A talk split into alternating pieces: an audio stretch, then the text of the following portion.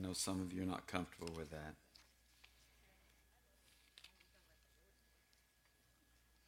And if you're if you're not, that's okay. That it is. I've been to church services I wasn't comfortable. I thought, man, these people are a little bit weird. Glory to God. I don't even know if that's a glory to God sometimes. Sometimes they're just too weird and they're just weird to be weird. Right? You ever been to church like that? They're just weird to be weird. There's no intent or purpose, they just get weird. Um, so if you're uncomfortable with that, that's okay. Don't don't leave here and go, man, I'm never going back to that church. We've had we've had people we had people come here and they're just like, God, these people are crazy. They just sing, they wave their hands, they dance, and they leave here and then they come back next week. and man, those people are crazy. And then they come back the next week and, and they get weird and crazy and get baptized in the Holy Spirit and, and uh, keep coming back. I've never been to a football game where everybody just sat on their hands. Oh, good play, touchdown, whoopee. And you know, I'm so thankful for DVRs. Noon, kickoff, Cowboys. Since, since when did they start playing at noon? Are they that bad? I thought they always got the 3 o'clock or the night games, you know? Texans always got the noon games. You know, if you're not familiar with football, they give the noon games to the teams that aren't that good because they know more people will be watching at 3 o'clock. So then they came up with the DVR, so it doesn't matter. How many of you are DVR in the game? Because you know we always run over at noon. Well, hallelujah. We don't have many Cowboy fans here. That's awesome.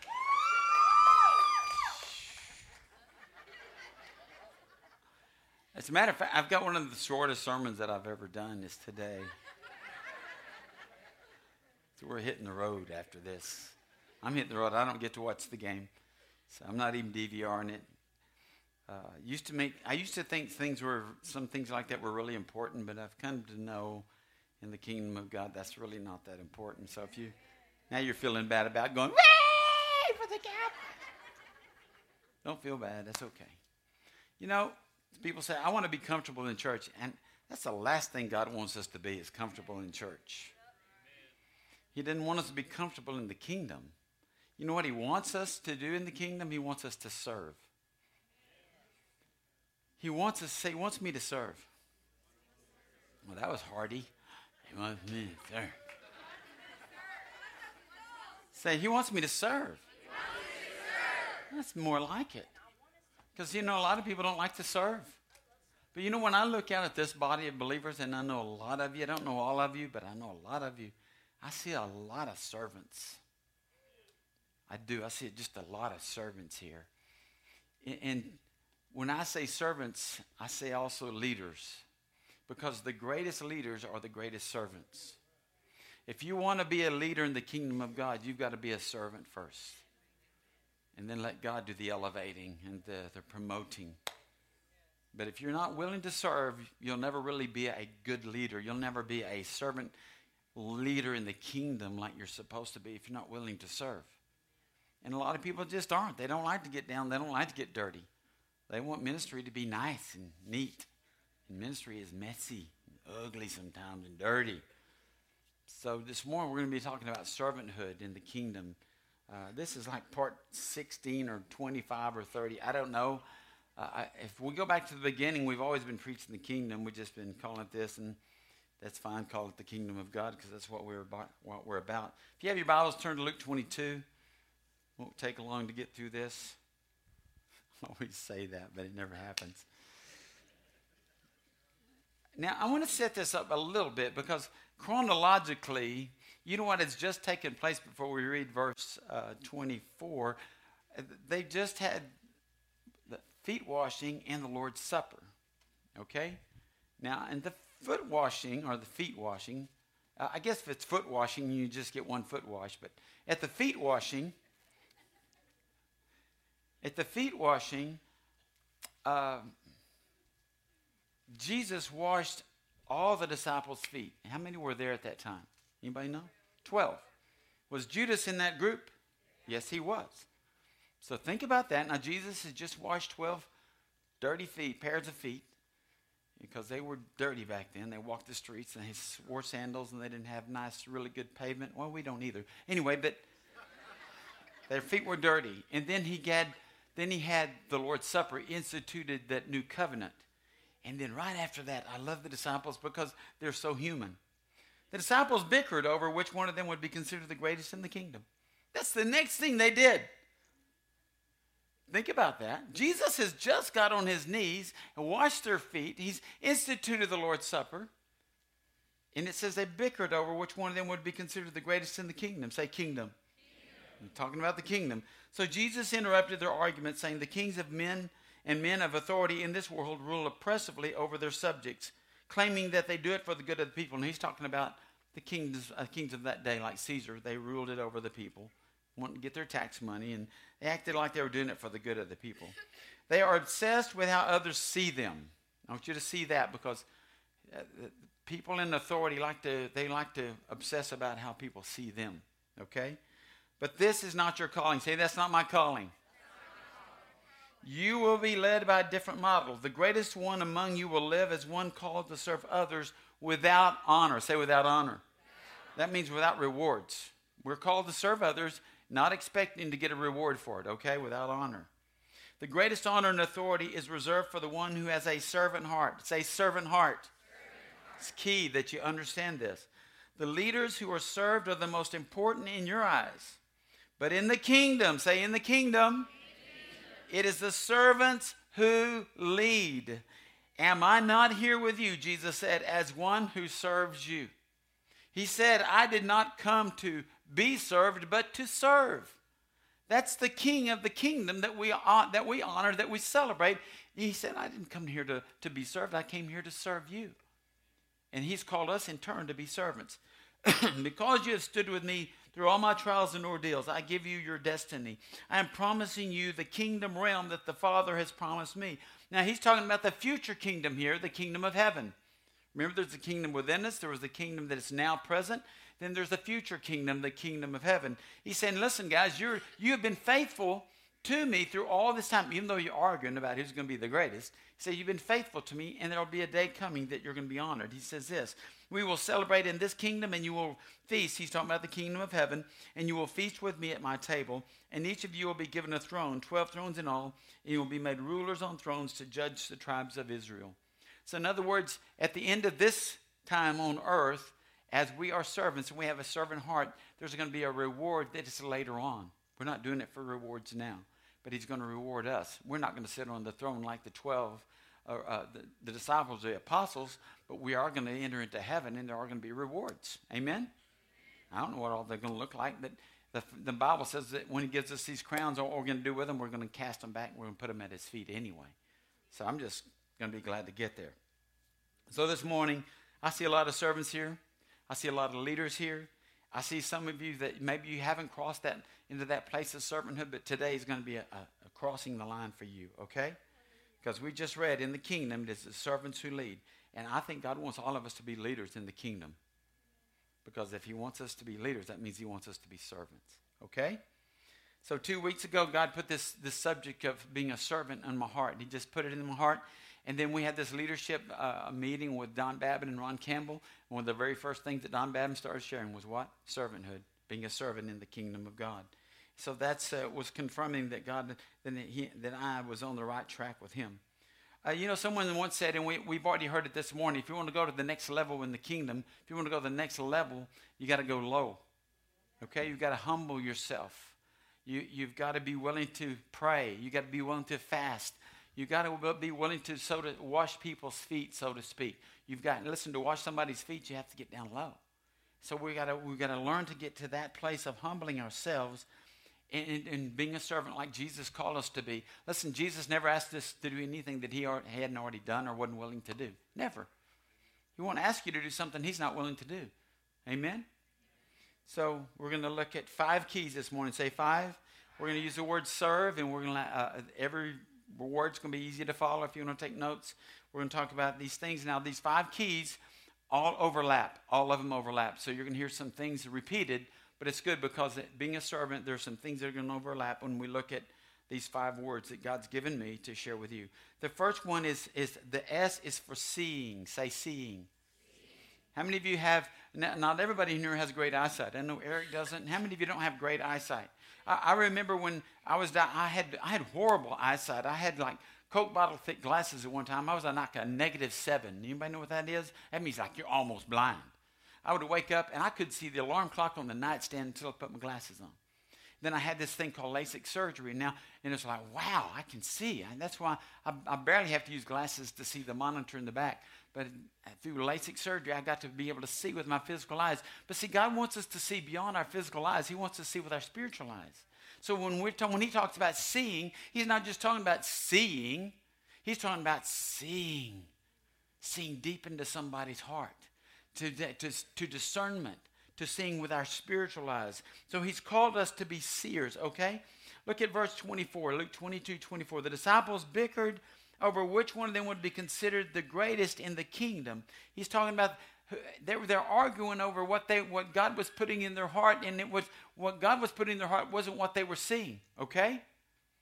He is. He's, he gives them this great example of washing feet. Now I want you to watch this short video. It's going to give you an example of where we're going to go this morning with talking about uh, serving. And if you'll just cut the lights down so everybody can see this. Nice glasses. Seeing. Oh, thanks. I have 20/20 vision. I don't really need glasses. Oh. Well, I used to have perfect vision until I caught an eye disease while on the mission field. So, eh, glasses, it's totally worth it. Um, where did you do mission work? I spent an entire week in Africa. Well, I was in Africa for an entire year. It's amazing how much you get to know Jesus when you're there for that long. Where were you in Africa? I rescue orphans from there all the time. Really? I wonder if you rescue them from the orphanages that I build there. I don't think so. Oh, you wouldn't probably know that they're mine. I don't have my name on the building or anything. I prefer to remain anonymous. oh, well, I prefer to remain anonymous too, but when you do so much for Jesus like I do, you just can't help but be known. Listen, I have built so many hospitals and churches because I care about the body and the soul.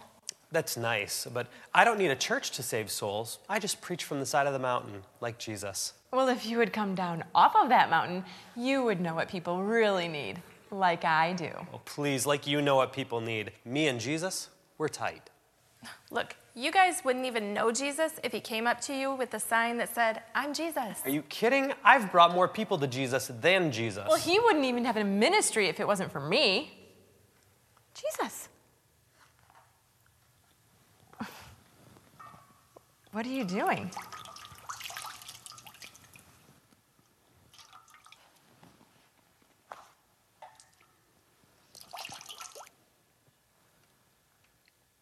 Do you love me?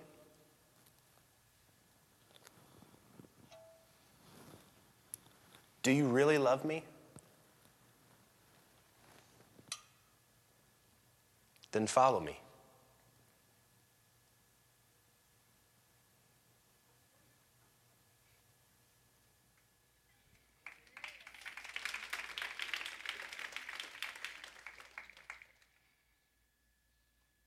So many people are concerned about how other people see them. They want to be seen. You know, a true servant, a heart, a heart of a servant, they're not concerned about your image. We shouldn't be concerned about our image. I think that's a very powerful video. These guys are arguing who's going to be the greatest in the kingdom of God. And Jesus had just washed their feet. You see, when we see it, it's, it's about how we see ourselves, it's how, how others see us, it's how Jesus sees us, it's how we see people out there.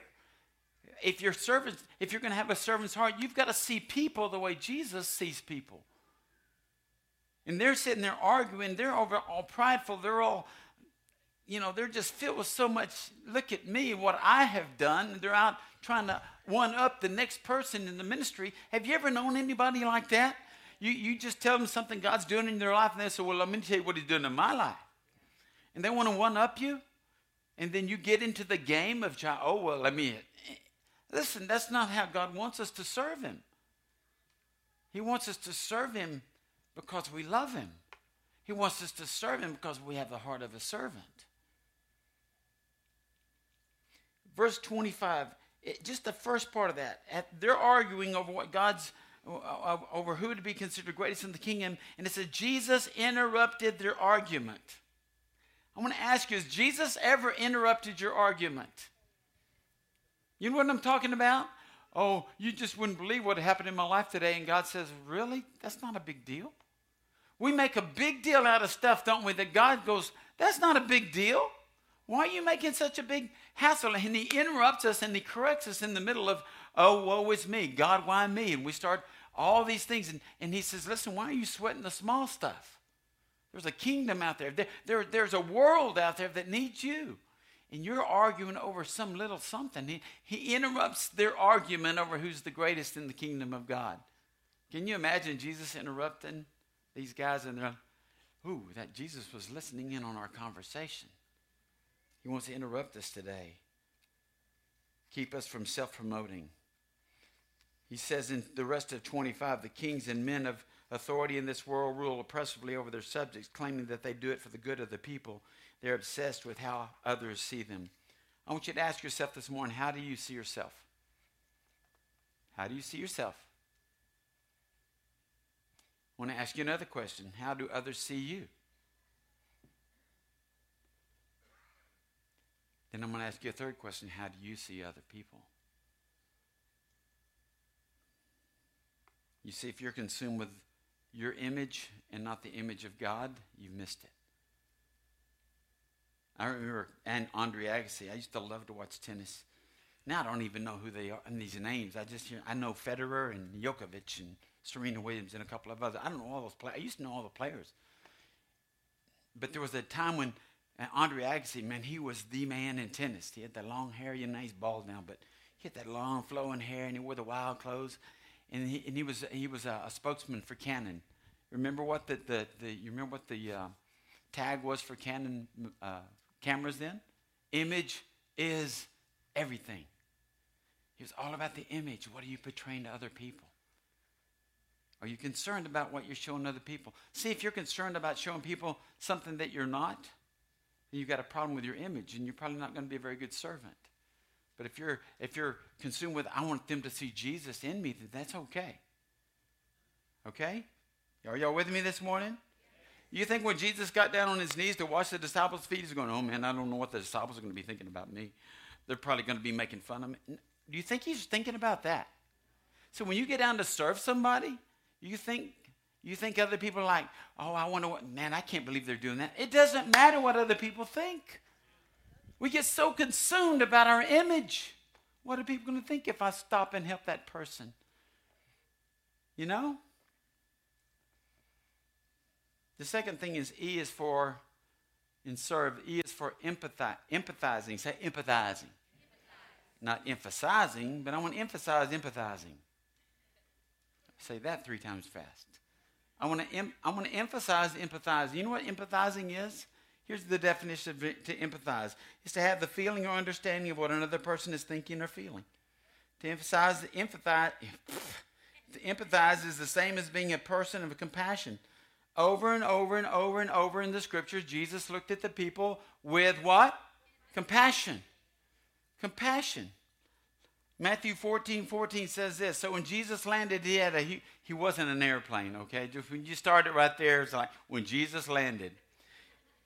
he was getting out of a boat. When Jesus landed, he had a huge crowd waiting for him. Seeing so many people, his heart was deeply moved with compassion toward them. He had compassion. I've heard people say, Well, I just don't have compassion. If you have Jesus, you have compassion. Say, I've got compassion.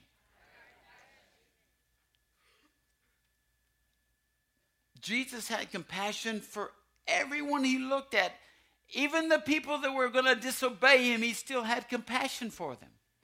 The rich young ruler, remember what happened to the rich young ruler? He said, What must I do to inherit eternal life? And Jesus said, uh, Do this, this, this, and this. He said, Well, I've done all of that. Then he said, Well, go and sell everything you have and give it to the poor. But listen what Jesus really said to him when he said this. In Mark 10 21, it says, Jesus fixed his gaze upon the man with tender love. The New King James says, And he loved him. And he said to him, Yet there's still one thing in you lack. Go and sell all you have, give the money to the poor, then all your treasure will be in heaven. After you've done this, come back and walk with me. He says, I want you to, I want you to, I want you to know that even though I know you're not going to follow me, I love you. See, we, we want to we want to minister to people that love us back. We want to serve people as long as they're nice back to us. Right? You want to serve somebody and then they're going to kick the dirt back in your face, or they're going to take the bowl of water that you just washed their feet in and pour it back on you. You think that's a good way? You think you're going to want to serve? See, some people, they just want to serve if they're going to get some accolades, or they're going to get some attaboys, or they're going to get some, man, thank you so much for ministering to me. But sometimes they don't do that.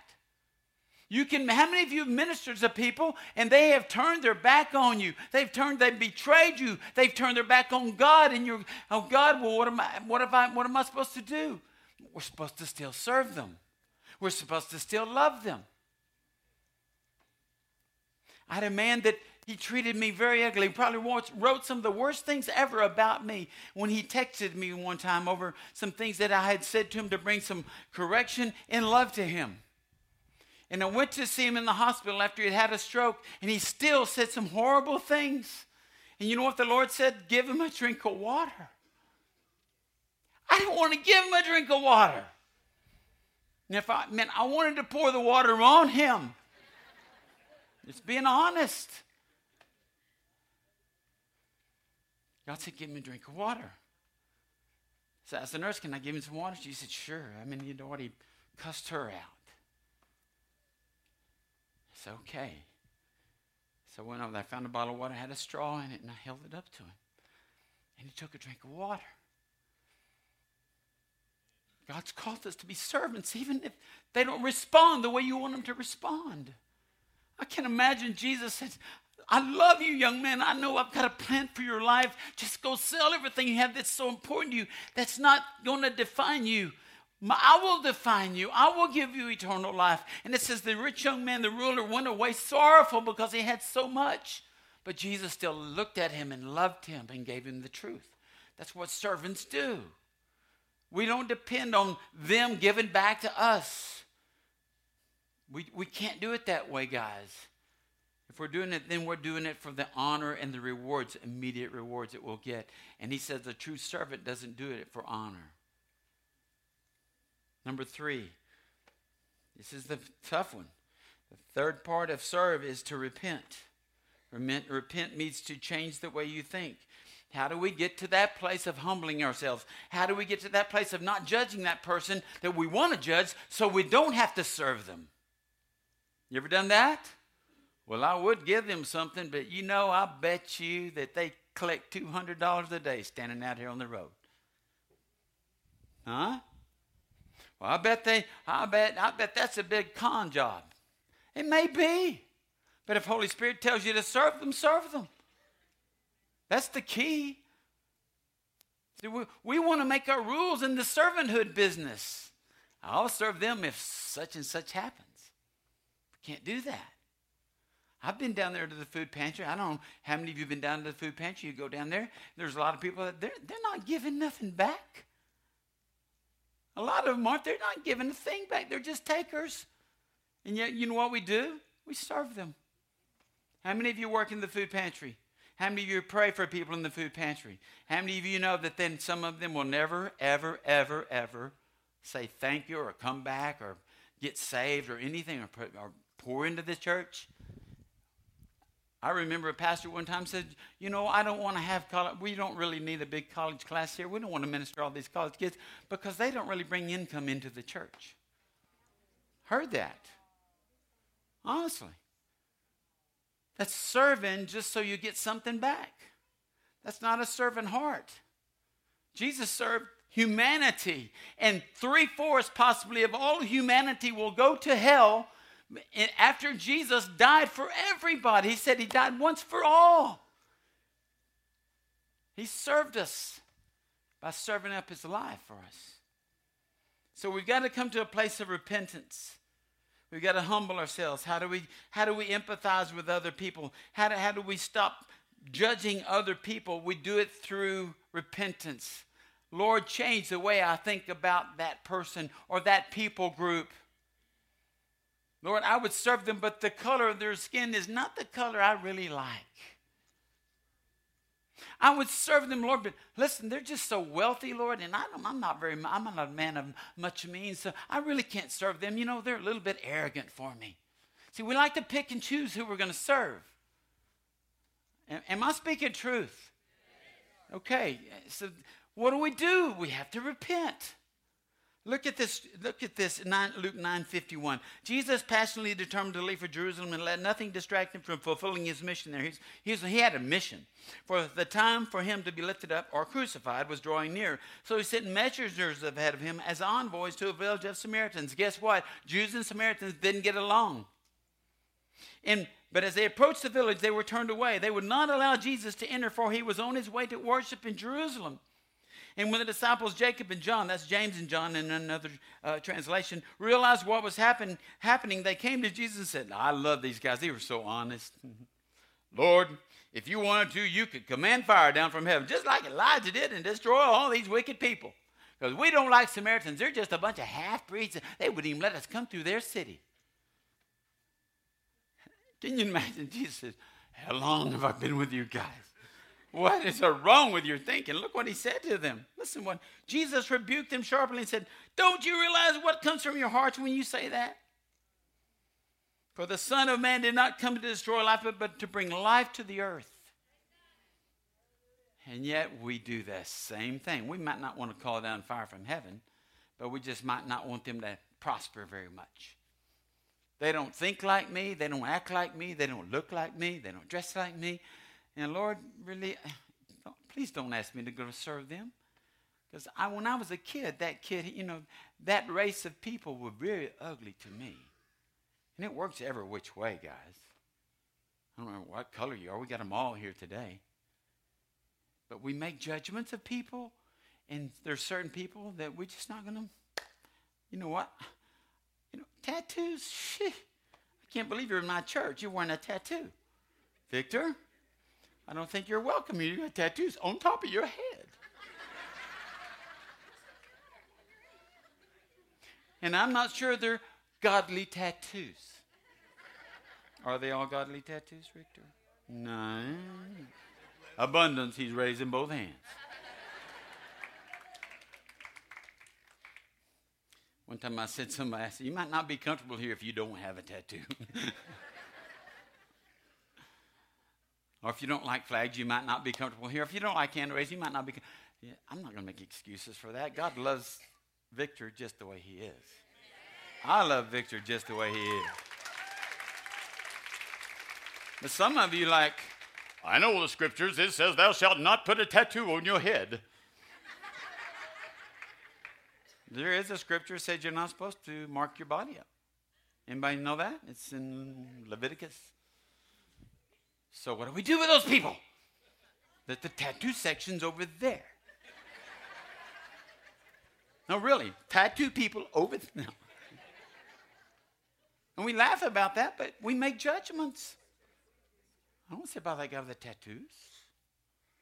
I don't want to sit by that woman with the tattoos. Uh, we do that. So, what do we have to do, guys? If we're going to be servants of God, we've got to repent, change the way we think about people. God loves you just as much as He loves me. He loves you, John, even though you wear those funky patriotic shirts. He loves you just as much as He loves me. See, I'm picking on people. Tattoos, funky patriotic shirts. You see, who else can I pick on this morning? Eric, I ain't gonna pick on you. You're too nice. But God's called us to be servants. Well, you're not supposed to pierce anything either, sister. You how many ladies got pierced ears? Or noses or some other part of your body? It's against the law. I would say you're going to hell, but hey, God has grace. Hey, he was pierced.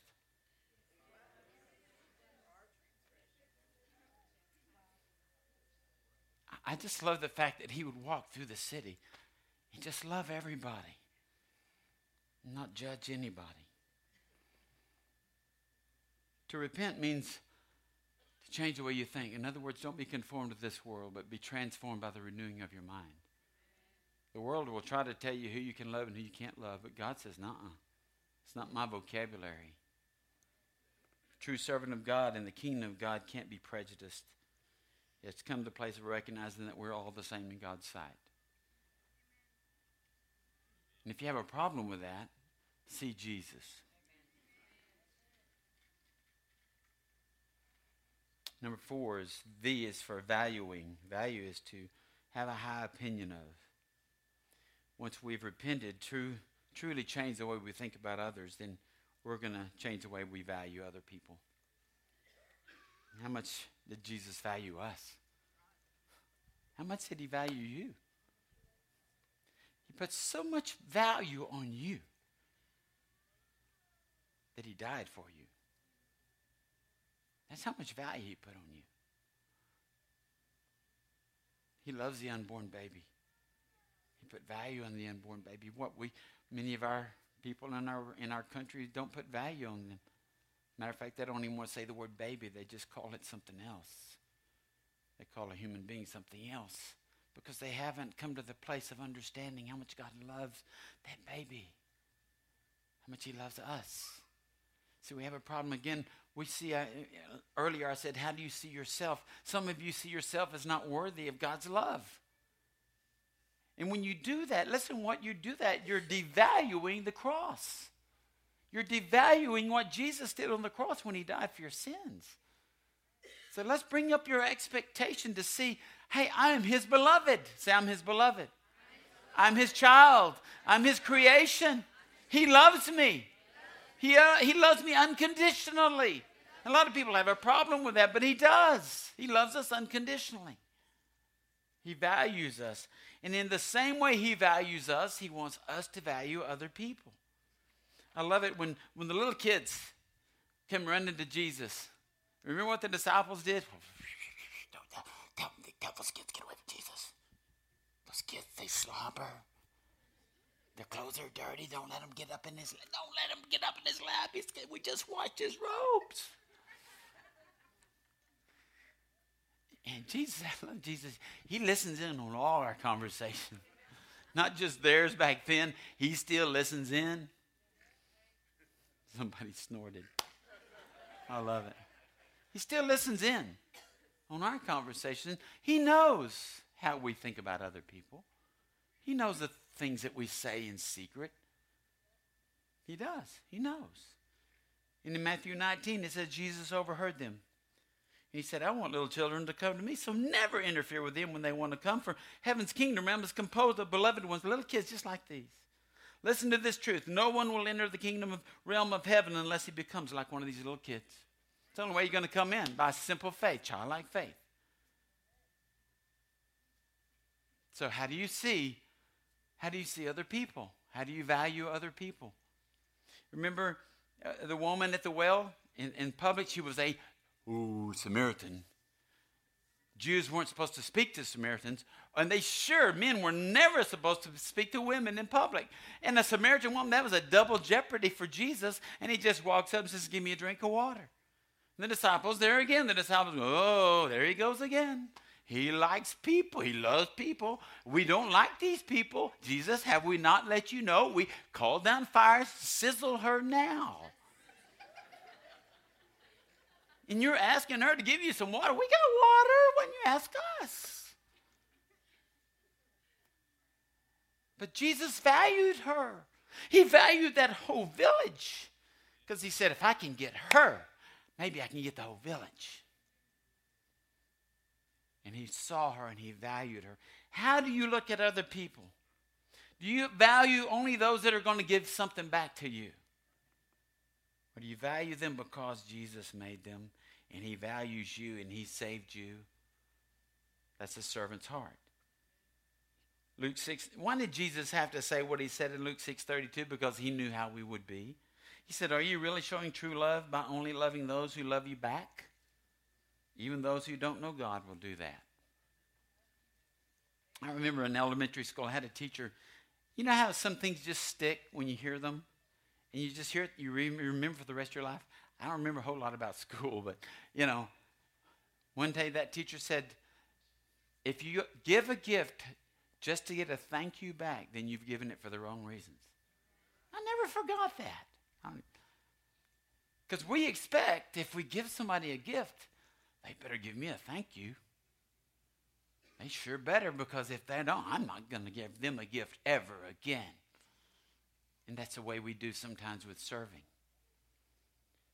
The last one is E is for enacting. I was trying to come up with a better word, but enacting was the best I could do. To enact is to put something into action. Earlier we talked about empathy. Remember, I told you all these would overlap. A true servant of God has empathy, has not just sympathy, but empathy and has compassion.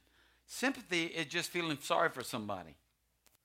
Oh, mm, I'm so sorry. She's very sad. Sympathy is just feeling sorry. Compassion is putting action to sympathy or to empathy. It's putting action to it. If you read scriptures, and there's a lot of them to read, you'll find that every time Jesus was in a situation where he had compassion, think about this. Jesus, we got a problem. There are like 10, 15,000 people here this late and there's nothing to eat. Jesus, will you go ahead and you go feed them? Man, are you nuts? We can't feed them. All we got, we found one kid with five loaves of bread and two fish. What are you going to do with that? He said, well, we're going to feed them. Had compassion. And he fed how many? Some say up to 15,000 people because 5,000 were just the men. That wasn't the women children. They didn't count back then. we count them now. Aren't y'all glad?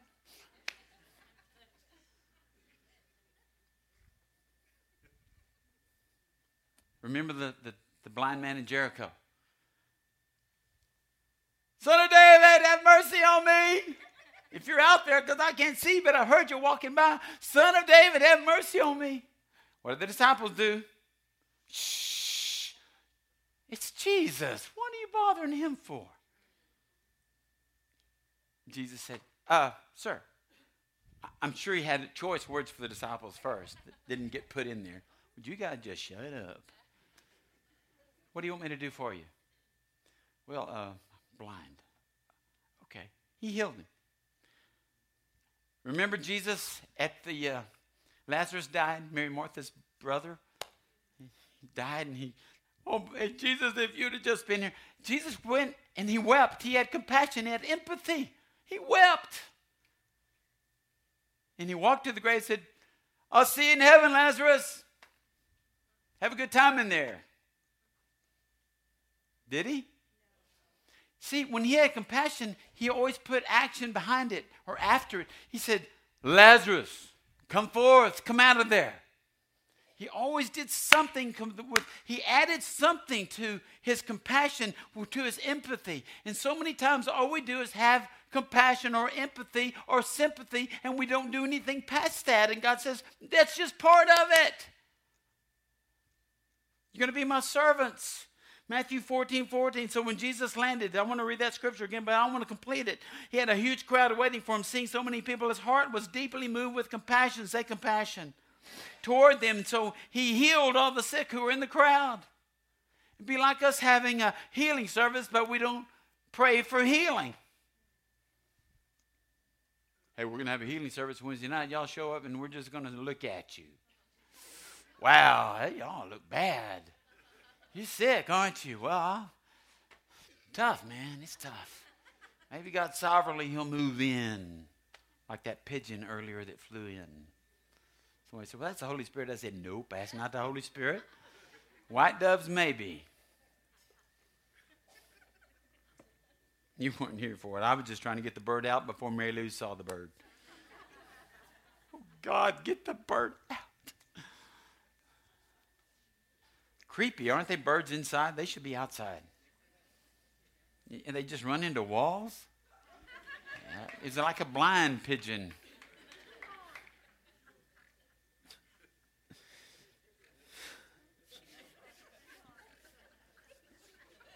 you gotta.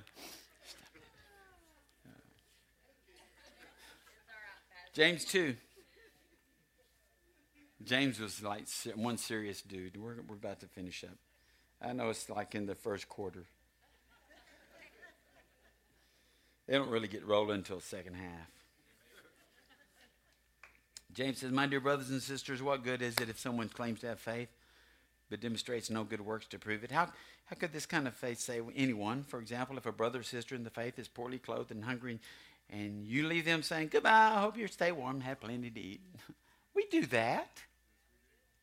Bye bye. I hope you get something. I hope you get to what you need. And maybe hope the government will pitch in. But you don't provide them with a coat or even a cup of soup. What good is your faith?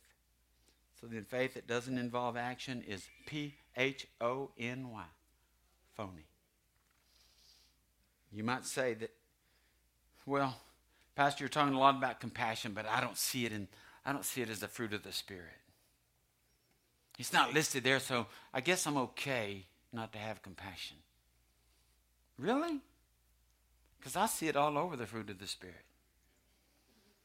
But the fruit of the Spirit is love. I think compassion would come under that one alone. Joy. How many, how many of you know that you get joy by serving? Oh, man. Nobody knows about it, but man, you just got this. Whew, I felt so good to serve somebody. Nobody knows about it. But God saw me, and I was doing it because I loved Him. Joy. Peace. How many of you been peaceful after you, you really did something? You knew that God, you heard the Holy Spirit and you obeyed the Holy Spirit. You just there was a peace that came over you. Long suffering, kindness. I like the the new the, the Passion Translation says kindness in action. I think that's compassion. Goodness. Oh, I yeah, I'm sure compassion would come under goodness. Faithfulness. Oh, he just said faith without works is phony. Gentleness and self control. When was the last time you were moved beyond sympathy to compassion that led to action? That's what a kingdom servant does. If you haven't been serving as you know God would want you to serve, repent. Ask Him to forgive you. Ask Him to change the way you think about people. Maybe it's a people group you have problems with. Maybe it's a class of group or whatever you have a problem with. maybe God's going to interrupt you and say, uh uh-uh, uh, do not go there. Love them. Love them. I want to share a testimony with you as we close this morning. Jeff, if you just go ahead and come on up.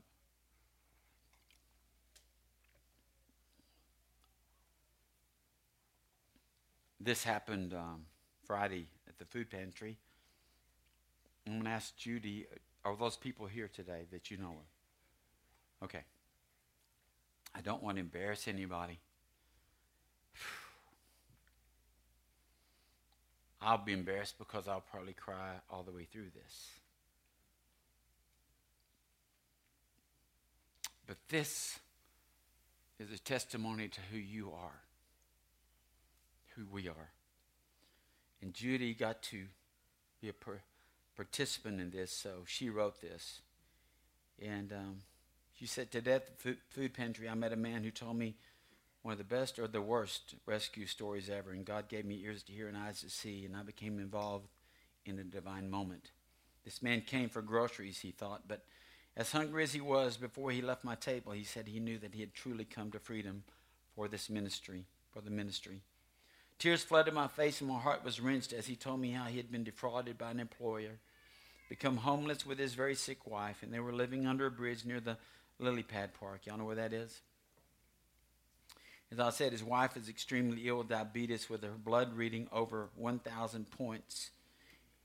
And she was now down to 80 pounds at the age of 49.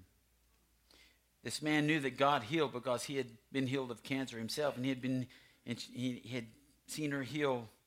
Had seen God heal her uh, from cancer and him after falling from a tower having his back broken so that he was confined to a wheelchair for a couple of years. But listen, but God, through the faith of his seven year old daughter, had healed him. He got out of the wheelchair and her, at her insistence, allowing her to support him to do physical therapy with, his, with, with him. In other words, a seven year old girl had a lot of faith. That's why Jesus said, hey, that's what the kingdom is. I remember I was sick not too a couple of weeks ago, and I said, Mary Lou, call Tressie, and you tell Ezra to pray for Papa. He's three. Faith of a little child. And she, this little girl helped him with his physical therapy. And somehow she knew that her daddy was suicidal. And she, at the age of seven, had confronted him and made him promise that he would not make her question everything he had ever taught her about the God of the Bible. Because he had given up and she knew it. But her faith pulled him out of his despair. Back then, that was 15 years ago. But back to this week, back to Friday, while living under the bridge with his wife, he had gone to the store to get food for them, and when he returned, two bad men were about to accost his wife, with her too weak to even put up a fight. And apparently he ran them off, and then he and his wife walked over to a nearby church building, and a minister came out to where they sat on a bench there, just resting, and ran them off because he did not want them.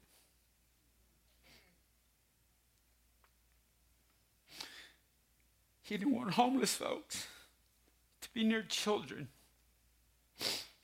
All right, compose yourself, Pastor. He did offer to carry the few belongings the couple had to spot across the street. He explained, he explained to the minister that his wife was too exhausted to walk right then, but the minister insisted, so they left. In going across the street, she soiled herself. She was just humiliated. And they went back to the bridge after a short rest, planning to kill themselves, to end their life. They have nothing going good in their life. Right after that, they got, got back to the place where they were at. This is where the story gets really good. Two police women arrived out of the blue and found them and realized how desperate these people had become. Instead of taking them to jail, they took them to the YMCA to clean up. That's our police force. Yeah. They took them to the YMCA to clean them up. And then they took them to a hotel. And they bought them two nights of hotels out of their own pocket. Amen.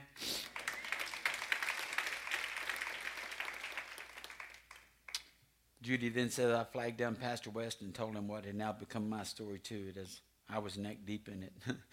and Pastor West was also deeply moved and told this man that we would take care of him and help him. We carried them to a much nicer motel. That's what we did, our church. Took them to a much nicer hotel than the one they had with a bunch of groceries and will help them get back to Brady where they have connections after the wife sees the doctor on Tuesday. Judy says, Today I watched and I heard the rescue from heaven that God must have orchestrated. He used the police and he used us. We prayed and we blessed all those who had hurt this man and his wife and let forgiveness set him free. Amen. His worst problem was the injustices that bound him. He was confessing that he knew it was wrong and that he knew that he had become sour and bitter as well as hopeless. He wept like a little baby. And I know you know that I did too. And I did too. And Mary Lou did too. I came home and Rick sobbed as I told him. This man had looked me in the eye, believing he was loved by God and by me, and promised me that he would live believing and hoping for better because he saw that the Almighty was a God who really sees Amen. and that he really cares. That's who we serve.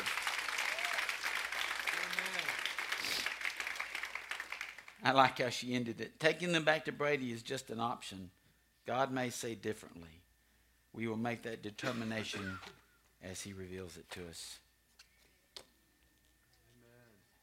That's what it means to have a servant's heart. Somebody comes in, they have nothing to give, but we give. People you know that have nothing to give you back, but you will serve them. You will wash their feet. You see, we live in a culture where most people have pretty clean feet. We don't mostly wear sandals and walk in dusty streets. Jesus wasn't talking about washing everybody's feet. I know some people have made that a, an ordinance. But what he meant was, are you willing to serve other people? that may betray you like Judas. I always think about that, huh?